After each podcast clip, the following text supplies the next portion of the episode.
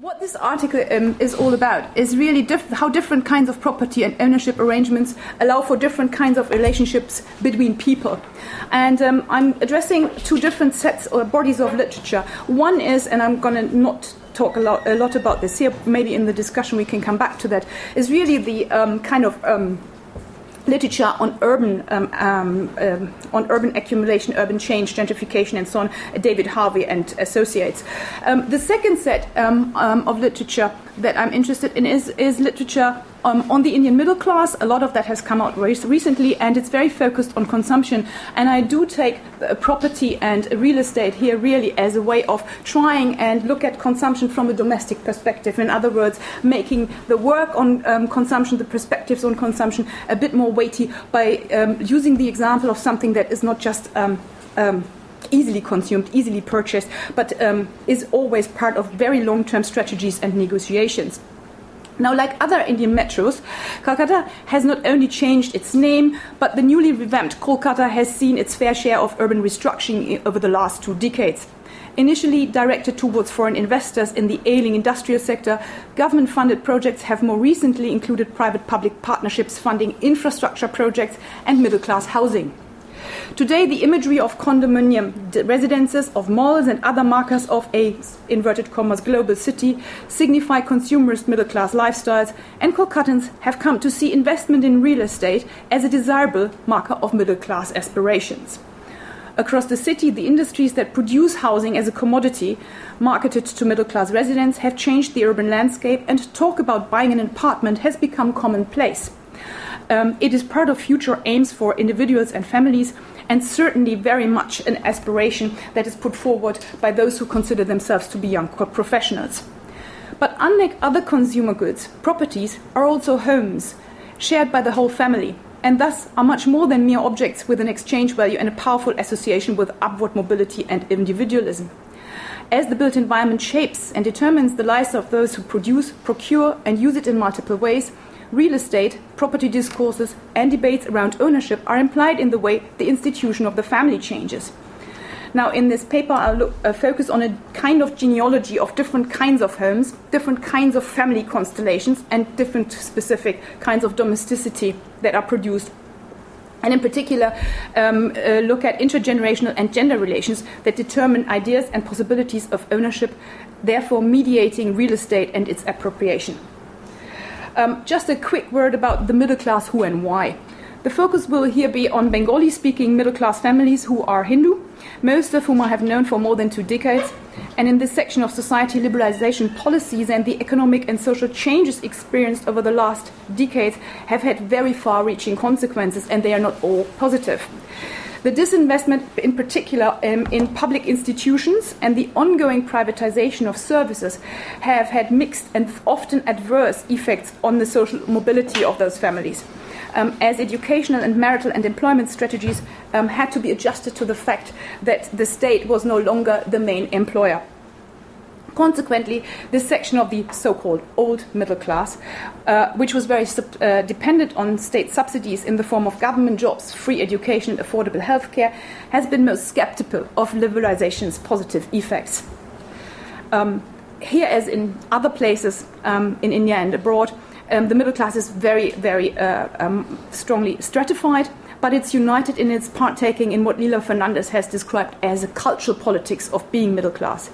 Status, which involves competitive educational, marital and employment-seeking strategies, is increasingly also identified with particular kinds of consumer practices.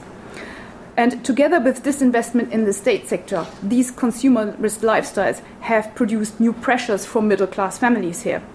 These are often raised in course of generalized conversations about liberalization and its discontent. And the accompanying neoliberal values, including individualism and what people refer to very often as consumerism.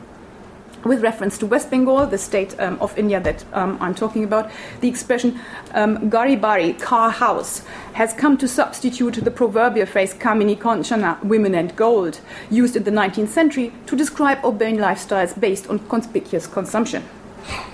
Now, in conversations and newspaper articles alike, much of this criticism is related to real and perceived challenges in the way that families are organized.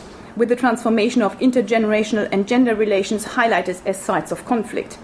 With imagery of aspirational lifestyles beamed into every household through various media, the wider processes implied have escaped from view.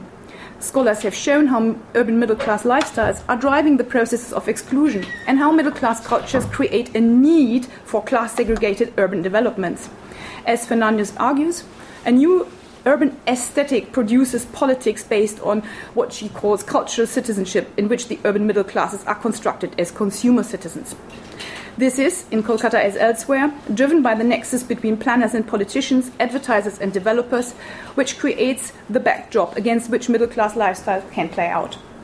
Practices that are related to this are, of course, shopping, eating out, but also include those related to domestic life, for example, interior design and apartment living.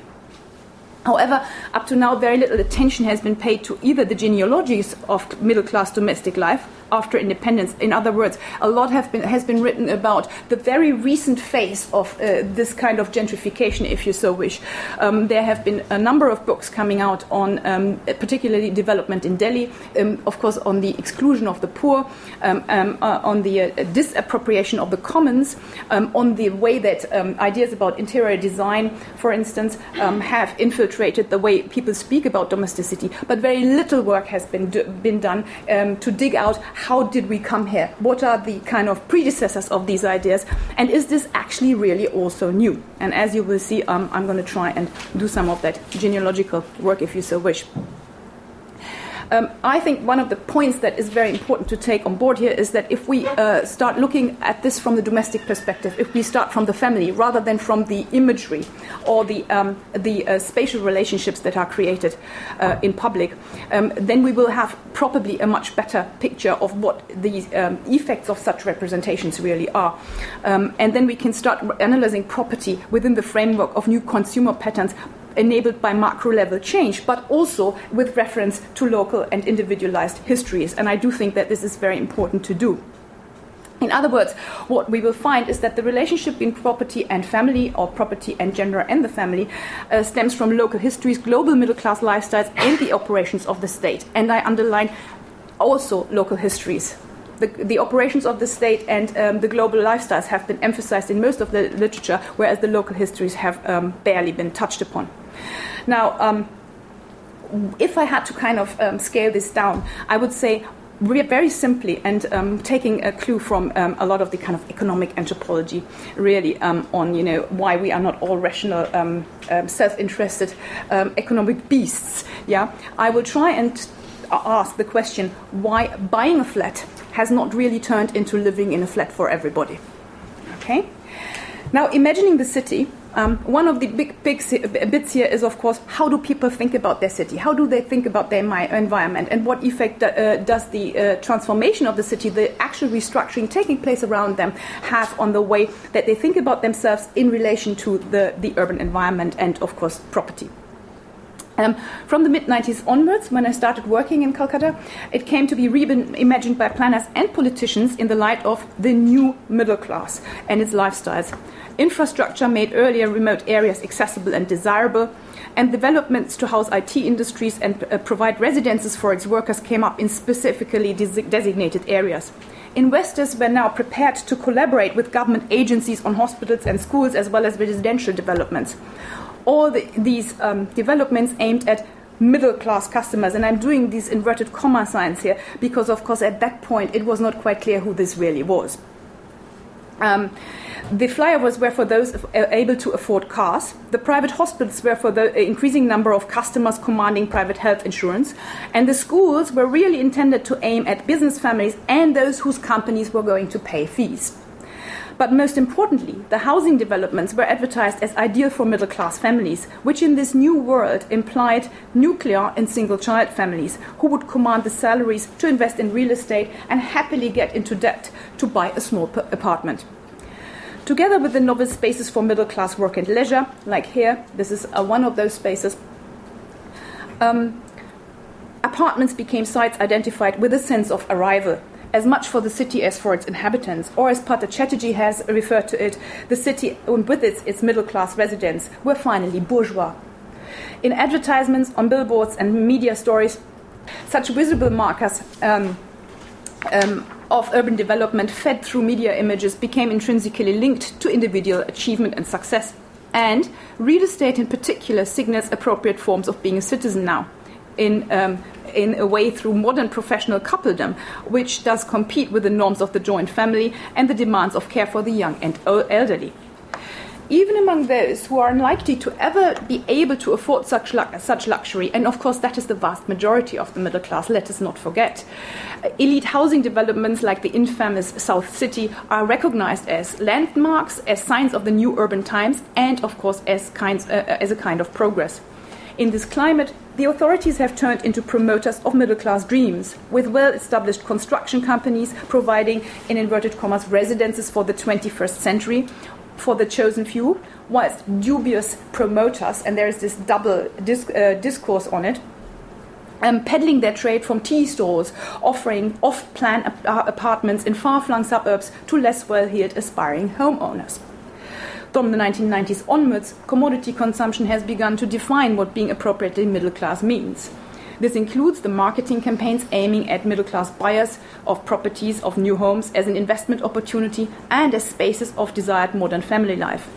Investment in urban housing has also been promoted by successive governments through subsidies and private-public partnerships.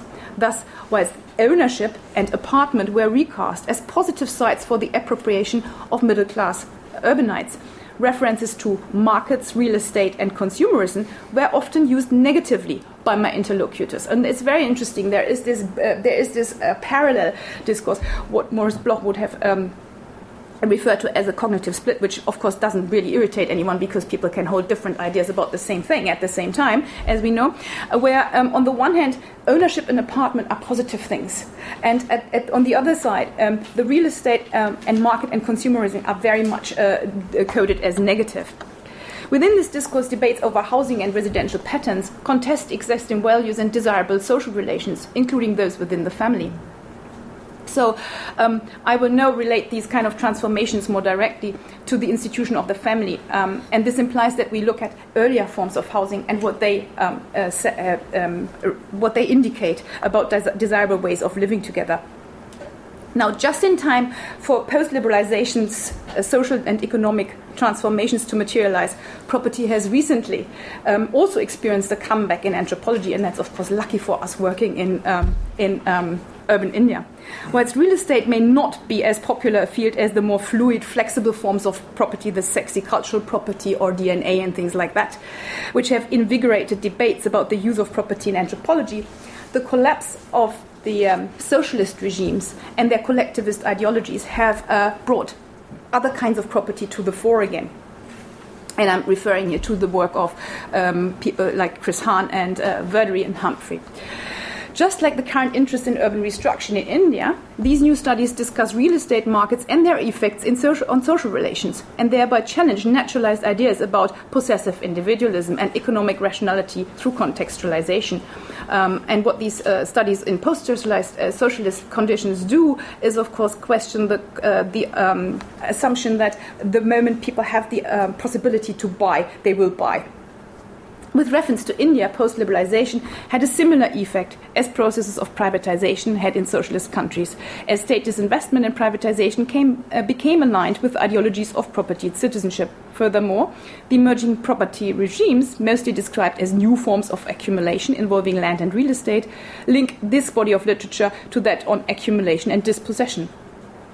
In relation to property, recent debates about the privatization of national assets and the appropriation of the commons, often by way of state appropriation, highlight the contestation of existing property regimes.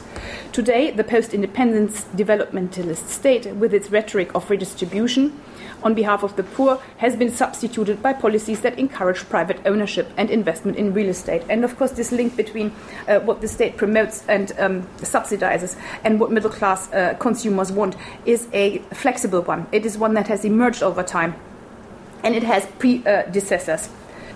Different kinds of property and ownership arrangements allow for different kinds of relationships with relatives in the family, and local histories of domestic arrangements come to bear on the ways new subjectivities are appropriated.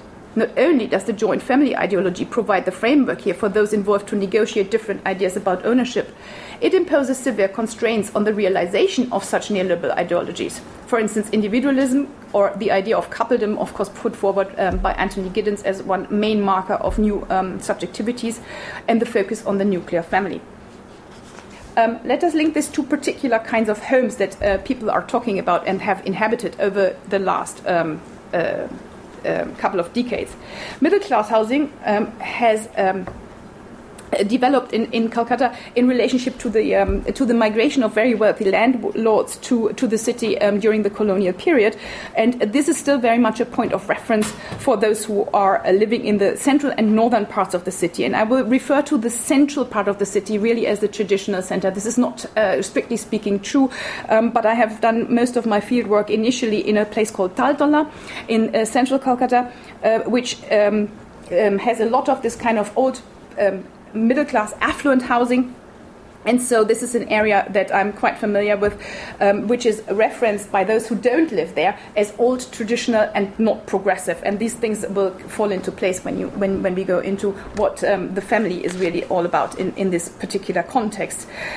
These are former residences of business elites mostly, although a lot of people who live there now might not be business people, but they were really funded by money that was won in trade.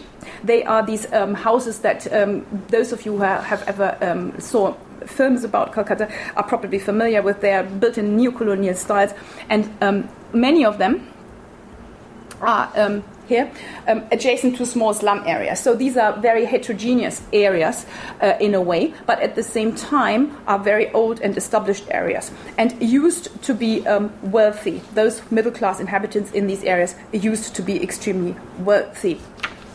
Now, another marker of these particular houses is, of course, that they were built by one person, or one funded by one initial male ancestor, and have since then been cut into little bits and pieces multiple times. In other words, although the family might be influential as a family in the area, might even have quite huge financial assets, the flats in these places, the actual homes are extremely small most of the time. There are very few of these big houses which have not been countless times kind of, you know, cut into little bits and pieces, which also makes for the state of the houses. Because what happened here is that because property is inherited in the male line, all the sons own these properties together, and this goes on and on and on. And you can imagine these houses here in this particular street were built around the 1880s.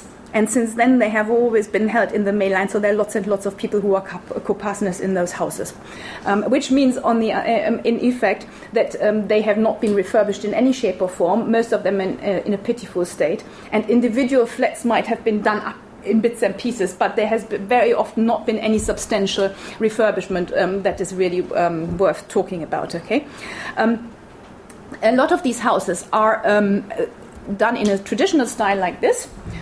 This has been done up since I took this photograph, actually. But this is like a three-story building that was initially built for one family, and the lower ground floor is now rented out. The upper two floors are shared by two brothers. They have a communal kitchen at this point. Again, this has moved on, and this is, of course, in the nature of this long-term fieldwork, which is quite beautiful. But we'll just assume it hasn't moved on. There's one big kitchen, which is shared by everybody. And as you can see, the private areas, so to speak, are grouped around this courtyard. There is downstairs a reception room for visitors and people who are not affiliated to the family, so that you can't just kind of walk in and kind of stand in the middle of the private areas of the house.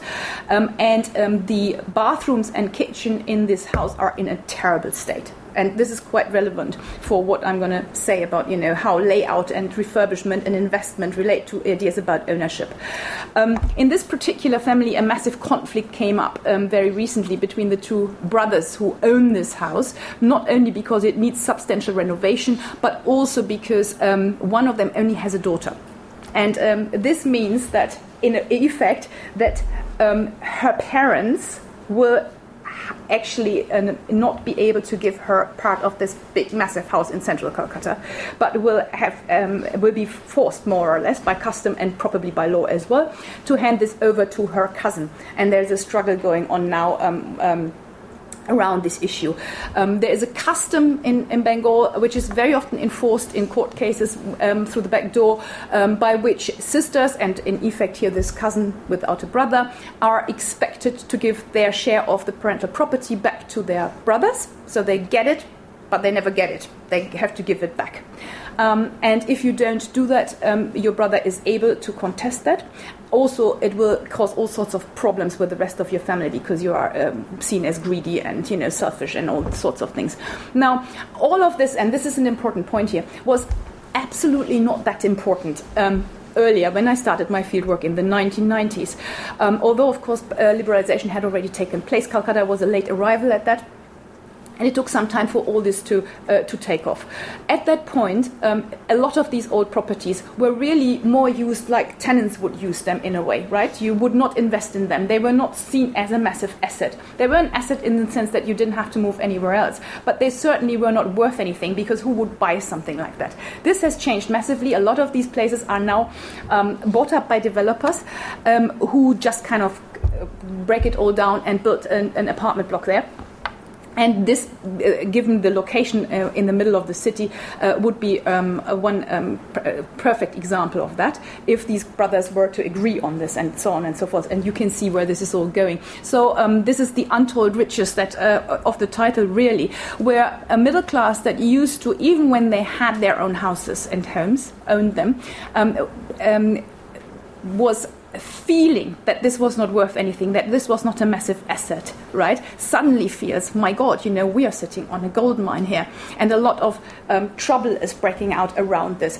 And this family, again, is a very good example for that. What has happened in the meantime is that the daughter, the single daughter of the older brother, in order to make sure that her parents are still able to live in the place as they wish, she has married by now, but also to make sure that she might actually have a stake in that property, has moved from her in-laws' house back into her parental home, which is, of course, unheard of in the kind of proper narrative of what joint family life and marriage and stuff like that means.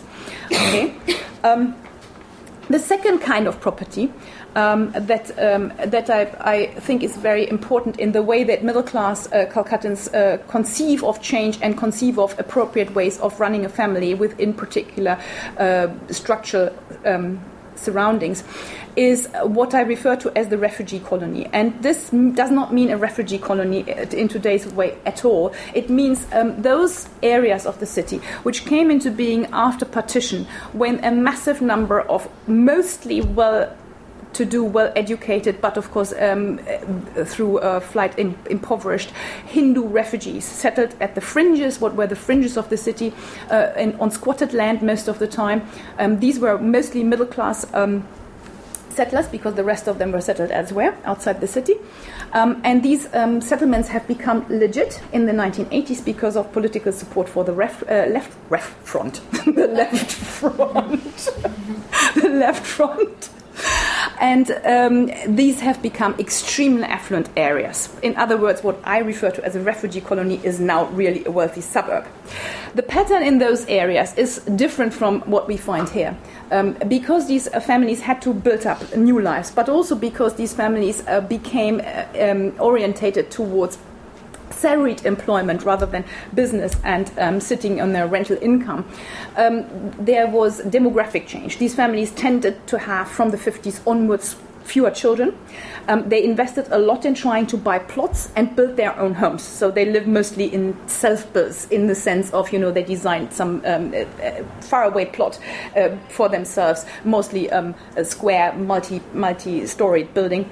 And the pattern there is different also because these flats were already designed to give space to the young married couples. In other words, you know, there's an idea that privacy has to be enforced and enabled. Young married couples should have their own room, which is not the case in this kind of building. They would probably have their own bed, but they don't necessarily have their own room. Very often what you will find is that a young couple gets a bed in the living room, and that is a multi-purpose bed, right? During the day, it's a visitor's bed, and not for sleeping, for sitting on and eating on. And in the night, it's the young newlyweds' bedroom. Okay, in these modern homes, in inverted commas, which came up in the suburbs from the 1960s, 70s, 80s onwards, there were normally flats that were separated, and one was meant to be for the son who was about to be married or would marry at one point. Often these flats didn't exist but were just imaginary, a staircase leading upstairs, and those of you who are South Asianists are familiar with that, the staircase that leads upstairs, and then when the wedding is around the corner, suddenly frantic construction work sets in and you finish that second floor. Privacy for the young couple became a central theme in that you would expect them to have their own bedroom. You would also expect them in a newly built to have their own bathroom. But what you would not expect, and that is a crucial point, what parents-in-law would very much fight and often prevent by structural layout and investment was to have their own kitchen. So there would be connections for water and everything upstairs, which would enable them to build a kitchen if they wanted to, but the in-laws would not provide that. They would insist that the kitchen is downstairs, where the daughter-in-law was expected and is expected still to work under the supervision of her mother-in-law, which is normally dressed in this term adjustment.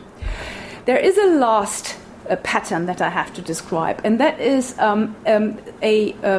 planned city, a planned township that is called Salt Lake, that came up on the eastern fringes of Kolkata, and was intended by the West Bengal government as to house the struggling middle classes. We can just kind of set that aside. You should just know that it exists, actually. This became the most wealthy suburb of all, fully funded by the left-wing government. It became the favored haunt of all the government ministers. There was a lot of corruption going on around the lottery tickets, which were given out to acquire plots. And also there was a kind of, so to speak, systemic exclusion of those who were less well off, because you were forced to build a house within a certain period of time. And of course, very small salary government servants, clerks and people like that were not necessarily able to do that. But Salt Lake served as an ideal of cosmopolitan, big scale, modernist, properly planned suburbs for a long time before this rampant development, the building boom set in. And although a lot of my interlocutors in Taltola, in the traditional area where I worked, would speak in negative ways up until the mid-2000s about living in an apartment, Salt Lake, with its single occupier houses, very often really designed in a kind of what is called a Marwari Punjabi style, so big kind of, fronds and plants and decorations and cars and all this kind of stuff, all the trimmings.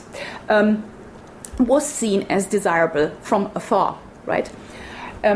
This is the kind of local prehistory, which I'm kind of quickly run you through. Let's go back to the amenities of domestic life.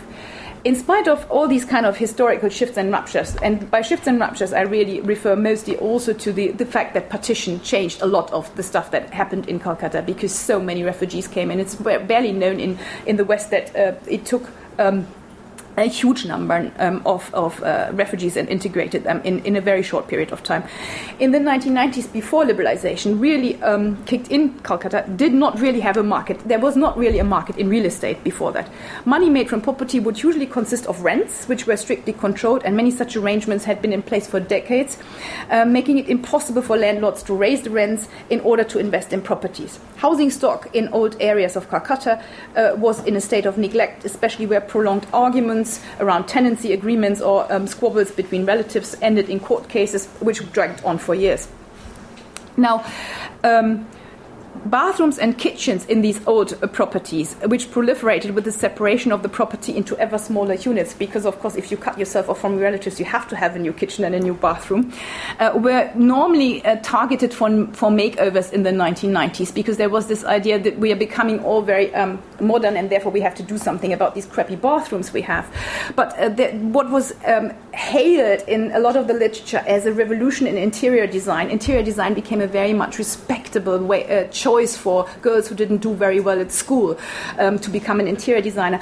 Actually, normally this turned out to be a little corner where there was a couple of tiles put onto the wall, and new water closet built in, which nobody used normally, and that was it. Usually what you could bank on was that when these kind of activities broke out, and you could really say they broke out in a household, that indicated that the marriage of a wedding was around the corner.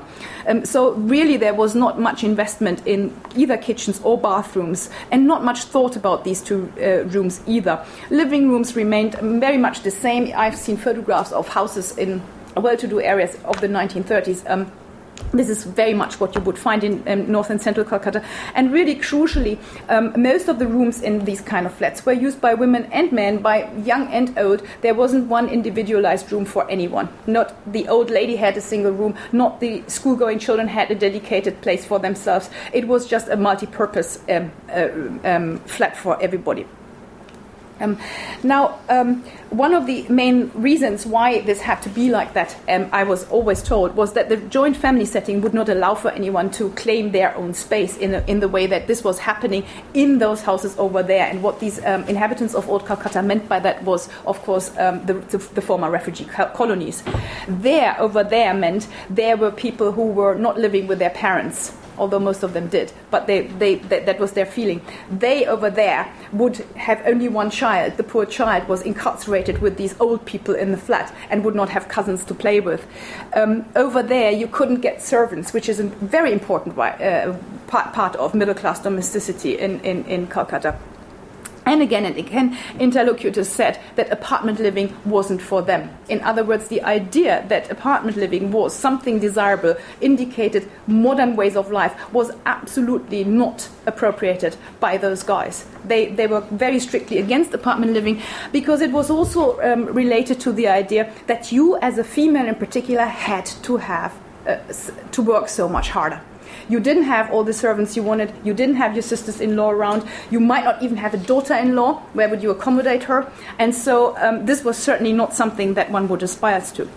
What younger women, and this is important here, women had different perspectives on that. Of course, younger women, very often unhappy daughters-in-law, would think of apartments as these spheres of, a conjugal bliss, but would very rarely take steps to move in them, even in cases where they had the chance. And I had a couple of encounters with young women who were actually offered a company accommodation or something like that and did not go for it, because they felt, how can I possibly bring up a child by myself without all these servants, mothers-in-law, sisters-in-law, all these helpers? I couldn't possibly do that. So in that sense, young women were kind of in two minds. And I would suggest that one could paraphrase Virginia Woolf's programmatic title of a room for of one's own, that it is really a room for one's own that they were desiring. They wanted a room for their nuclear family. And very often what happened in those houses was, at the time, that they would have a big one steel cabinet that was theirs, where they kept their thing. A marker of distinction was also that you would buy your own fridge, or were given your own fridge as a dowry, and you would keep nice little snacks in your fridge, which you would not share with the joint family, okay? But that was already pushing it. And that was only very, very full-on daughters-in-law would actually do that, buy their own fridge and keep it in their bedroom, okay? The focus here was very much on the relationships between parents and their children. And although we normally project this into the future when we speak about this, we speak very much about the nuclear family. Here's the new nuclear family. Here's the couple with their children. This was projected into the past, so to speak. This was the relationship between them and the in-laws. This was the relationship between daughters also with their own parents, which might stem from the same old-school Calcutta neighborhoods. So in that sense, if we speak about the family and interdependencies, we have to look at both sides in a way, even where modern housing is concerned. In the modern homes, this was all slightly different, because on the one hand you had some private space and you had the possibility, the built-in, so to speak, possibility to separate at one point, and at the same time you were forced to present a unified front. One of the problems that was very often raised in these modern homes was where you have, of course, one heir normally, because there's only one son, right? So the daughter-in-law is looking forward to having this whole thing to herself at one point. This already discourages you from moving out. The second point that was discouraging them from moving out was also, of course, the question of bringing up children. The idea to bring up children by themselves is very much despised. Yeah, you should have a set of people looking after children. You should not be a mother in the kind of European way, looking after one child by yourself. So in that sense, there were, again, massive issues around the idea of joint family living that would prevent young couples from moving out. And let's not forget, even the most entrepreneurial, and I've known a couple of them, young newlyweds who wanted to open their business could not get to the money. The money was tied up in these properties, and you had to wait until the old man passes away, because before that there was no way of getting a single rupee out of that property. And that led to a lot of disenchantment, but at the same time encouraged the younger couples to stay with their family. So there are already a lot of, structural constraints, not to speak about the morality of moving out. And that was raised in both situations. Moving out meant that you were more or less certain to have an ongoing conflict, and it would create a rift with your parents-in-law for the daughter-in-law, no question. That was something that happened in cases where the conflicts could not be resolved, or where the daughter-in-law was very assertive, and it led to, in some cases, to complete the breakdown of communication, but where communication was still possible, the situation was very, very tense over years and years and years. This is something that is not taken lightly. It is a betrayal in the eyes of the father and mother of the son, and it is normally instigated by the daughter-in-law, according to them. It is also, of course, getting the son in a very difficult situation, and in most of these instances what I found was that marital relations suffered after that, because the son was usually still in touch with his parents and had to kind of do things for them, take them to doctors and things like that, and at the same time his wife was saying, well, now we live separate, why are you doing all these things, and so on and so forth. So there were a lot of very, very important implications if you took this step of moving out. This did not, however, stop a lot of my middle-class informants from buying apartments, and I think that is an important point. Apartments have become a point of reference. They have become an important point of, thinking about you being middle-class. They are an indicator of you have arrived, and a lot of these apartments are merely bought as investment. There are lots and lots of apartments along the Kolkata bypass which are empty, because those who own them will not rent them out. They are worried they might not get out the tenants. The tenants might cause problems. If the tenants link up with political parties down the road, they might create a problem for you when you want to get rid of them and things like that. So apartments are bought, and people will proudly talk to you, in particular if you are foreign minded, it's clear you will go at one point. They will offer you these apartments for rent very often. So that's how I come to know about a lot of the apartments that even other people I knew the same family were not necessarily sure that were owned by those guys. But they are very rarely actually occupied by the young family because of the aforementioned problems that this brings out. Now, if such apartments are actually used by the nuclear family, they are pretty much laid out in the way that apartments everywhere in the world are newly built. They have dedicated areas for eating, they have dedicated areas for sleeping, they have living room. There is one alteration that a lot of the young families make, and funnily enough has never been really picked up by developers, I don't know why, and that is that there are various ways of trying to recreate a reception room that is not actually the living room. So the corner right at the front of the apartment will be cordoned off by a curtain, or if you can, you put a sofa so that the visitors sit with their back to the family space. This is very common. In an attempt to make sure that visitors and those who are family or really close family are separated. And of course visitors are not normally invited to eat at the dining table. They will be served food in those reception areas, right there, therefore the name. And the family might eat at the dining table once in a while. This is a new convention as well. There are these fancy kitchens. This is not even one of the most fancy ones. It's a very common one, but bigger kitchens with proper airflow People do not no longer eat on the floor, of course. They have dining tables or eat in front of the TV. The bathrooms are hugely a better affair than they used to be. But apart from that, they are pretty modest and do not necessarily tie in with the literature on interior design at all, because there's very little design to show for that. Now, what are the kind of the underlying changes that really determine how property relations might evolve if this apartment desire overwhelms more and more people, or in other words, if more and more young couples feel they should and would love to live separately. There are demographic changes which play a huge role here. One is that a lot of these families now have daughters only, and that has made some of these decisions slightly easier. What happens in those cases is that the daughter, of course, is the heir of whatever the parents own. There will be very often a concerted effort to make a son-in-law move in with her family, which is difficult, but you can get one who might agree to that, given that she will inherit something. So that makes it easier. Although, of course, the Gorjamai is traditionally the butt of jokes. But there is a new pattern whereby parents can, if they have a daughter, persuade a son-in-law to move in and stay with their daughter, who will then look after them, which is an entirely new pattern. Not that it has been completely unknown, but it was not nearly as common as it has become.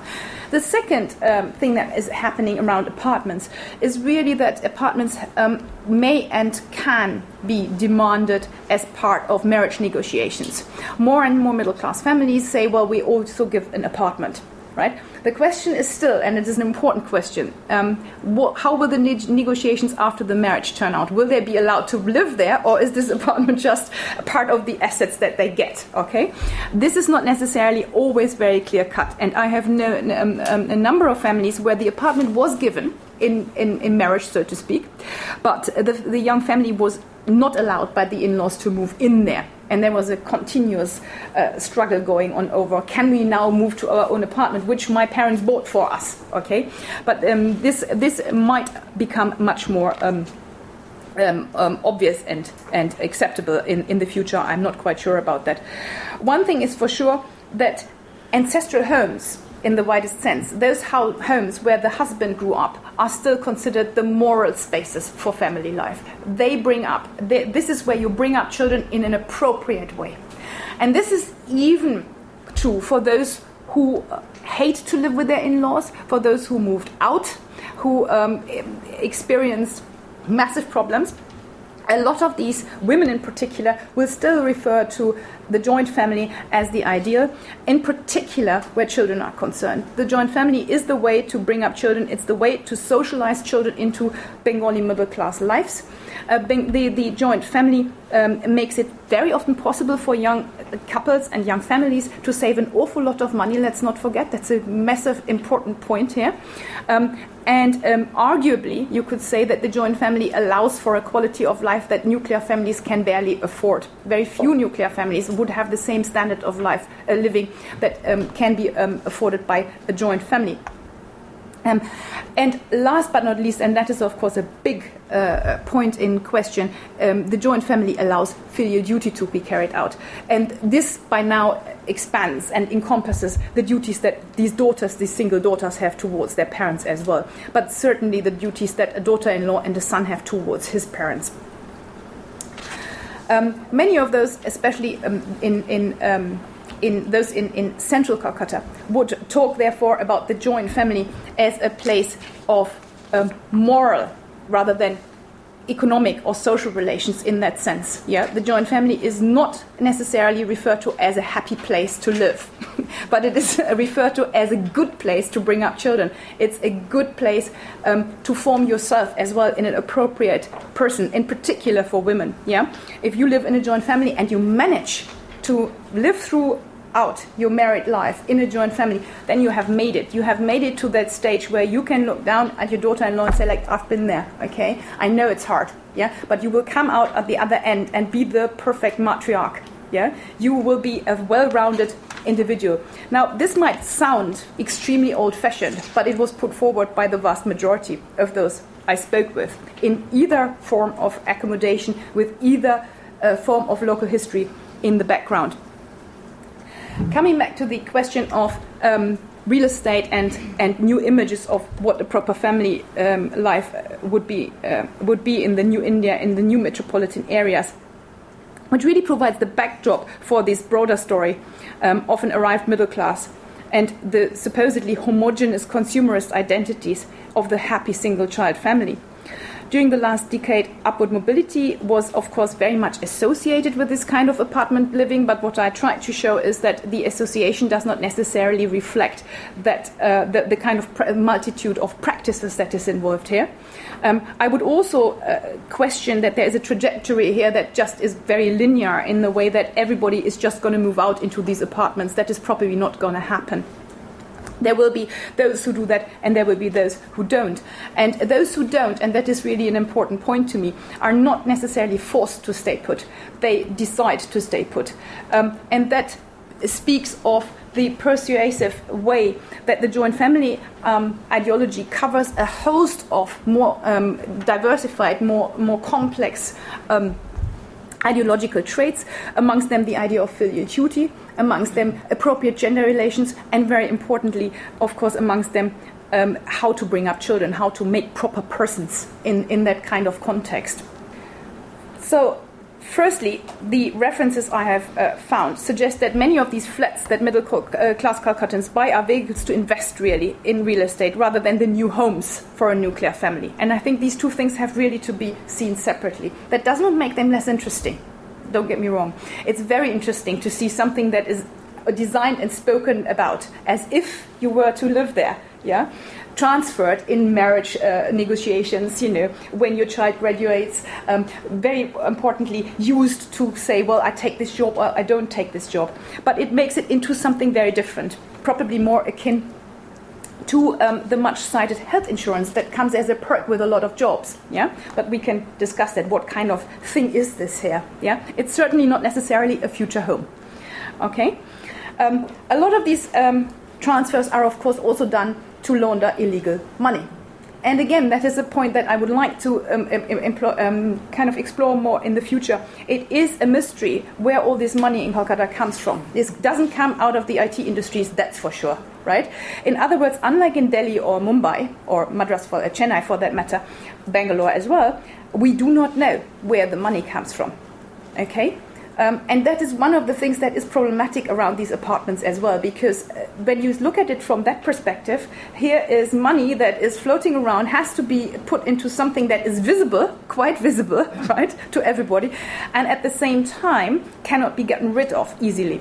So what comes around, goes around, comes around somehow, yeah? It's something I haven't explored yet. I would like to look at that a bit more, you know. Thirdly, whilst narratives about the rapid changes the new spaces bring about are rampant, you know, we also need to look at the continuities, and we have to look at the continuities not as something that is just a leftover, but very often as something that is on purpose produced by those who are acting within that kind of new world. Amongst those I work with, only a very small minority did not own or not aspire to owning a flat, although most would not even dream to move into one. When asked what has changed in Kolkata more generally over the last 10 years, the issue of condominiums and gated communities and flat living were constantly referred to. In other words, it's something that those you speak to will constantly refer to as a matter of fact. But when you then ask, and I have a lot of genealogies, of course, accumulated over the last 20 years, who of your relatives actually moved to their newly acquired apartment, you will find, oh, well, you know, no, not really. Or you will even find occasions when they said, yeah, they did go there. They made it like for 3 months and then they were back because it was horrible. You couldn't live in that place, you know. So there is a whole story here about why this would constantly be cited as one of the things that is changing and making Kolkata into a global city, and at the same time the refusal to actually act upon that and act in this global cosmopolitan manner that is very much related to ideas about not so much Western ways of living, much more Eastern Asian ways of living. So there is this orientation towards Hong Kong and Singapore when it comes to speaking about urbanism and the new city. Ownership of such properties, apartments in particular, is a shorthand for ideals of individualism, strongly associated with values and the symbolism of coupledom. Yeah, a couple owns an apartment now, and potential violations of gender roles and age-wise hierarchies as well. As newly built flats are freely available to all buyers, regardless of their position in the family, buying one is the prerogative of those who have a salary. And again, you know, that is a problem. Here is a son who earns more than his dad and buys himself an apartment, right? In a situation where he should only inherit once the dad has passed away. So they cause a discrepancy between, you know, symbolic and financial capital that you command at a particular time in life. Having said that, it is also becoming very common, and again, this is upsetting a lot of the elderly generation, that younger salary-earning couples buy flats for their parents, right? Which is, in the words of one of my really kind of elderly interlocutors, is, you know, the world has gone wrong. The world has gone topsy-turvy. Why would my son have to buy me a house? Or, he pointed at the neighbors and said, or even worse, their daughter has bought them a flat, right? So you can see how this is all kind of going all over the place. And the negotiations around that are not finished by just saying, oh, you know, I bought your house and now you are quiet, okay? So there is a certain freedom associated with buying. There is a certain individualism in kind of materialized through becoming a flat owner. But at the same time, this draws you back in a different way into the fold of the family and all these negotiations about, you know, who is looking after your octogenarian mother and how are you going to use whatever you inherit later on. Now, the detrimental effects of these transactions have been articulated regularly by the elderly, who fear that daughters-in-law or even their own sons might actually move to a flat, that they may be the recipients of a flat which looks a bit like charity, and it shouldn't, you know. At the same time, you know, you don't say no to that kind of present. But also by the young, who feel that on the one hand they should acquire these assets and at the same time cannot afford to keep them. And so there is a lot of ambiguity around the idea of apartments. Although they might look tempting, they seem to be something that is going to destroy you in the end, that is going to make you half of what you could be if you stayed in your joint family.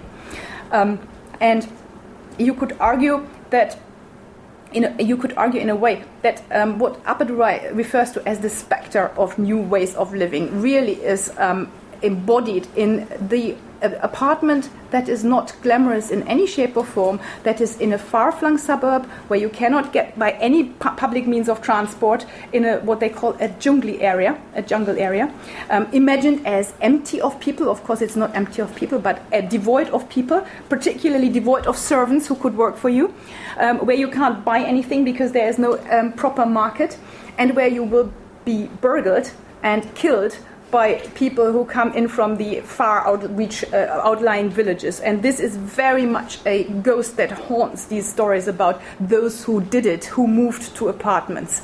They were threatened. Someone was murdered. There are stories and stories like these urban myths about those who dared to move to an apartment and moved out of their shared joint family home and were murdered and killed by either their own servants or by someone who came out in from the cold. Now, as we have seen, different kinds of property and ownership arrangements allow for different kinds of relationships with relatives, and local histories of domestic arrangements come to bear on the ways new subjectivities are appropriated. Not only does the joint family ideology provide the framework for those involved to negotiate different ideas about ownership in this new India, it imposes severe constraints on the realization of neoliberal ideologies. For instance, the realization of individualism, for instance, the realization of coupledom, and the focus on the nuclear family. In other words, in a kind of roundabout way, that what is supposed to set you free actually restricts you and makes you live through all the ambiguities and, you could argue, the alienation that occurs in these new kind of times.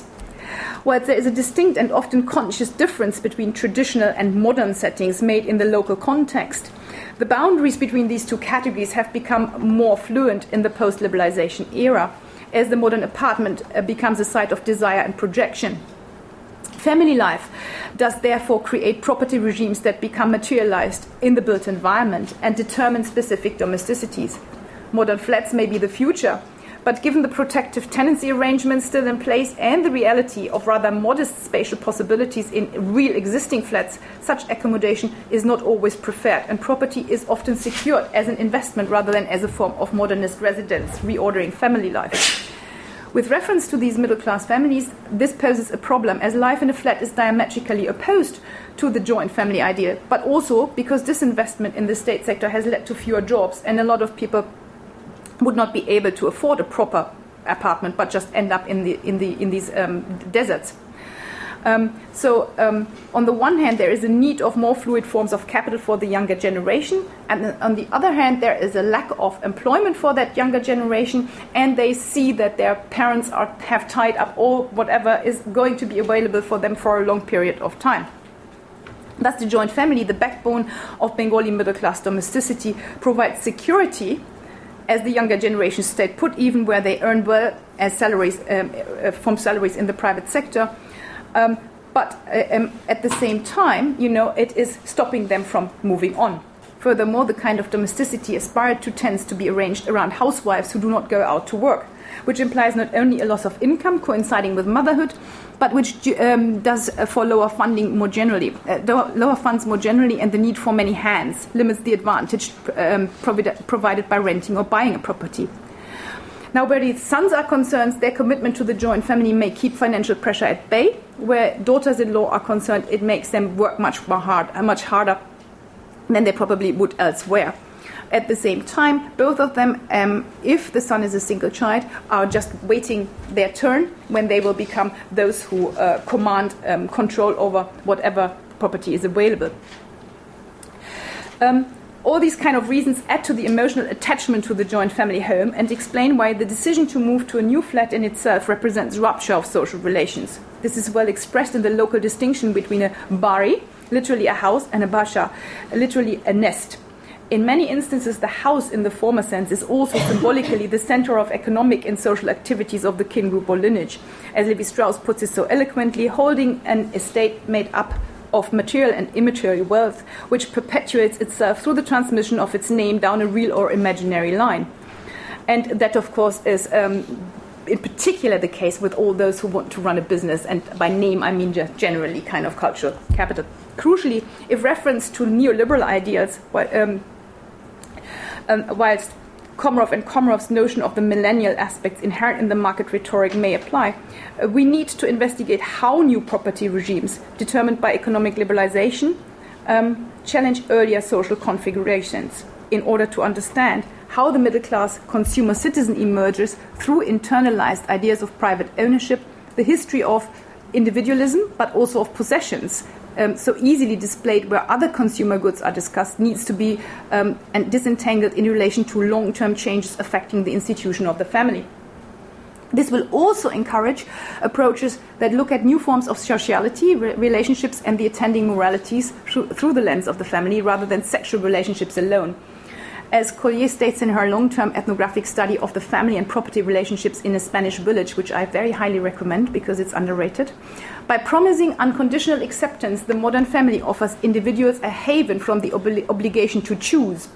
Modern subjects, as Giddens observes, may have no choice but to choose, but modernity's construction of the family as based on natural rather than contractual bonds holds out the promise of relationships that exist prior to and in spite of the choices an individual has to make.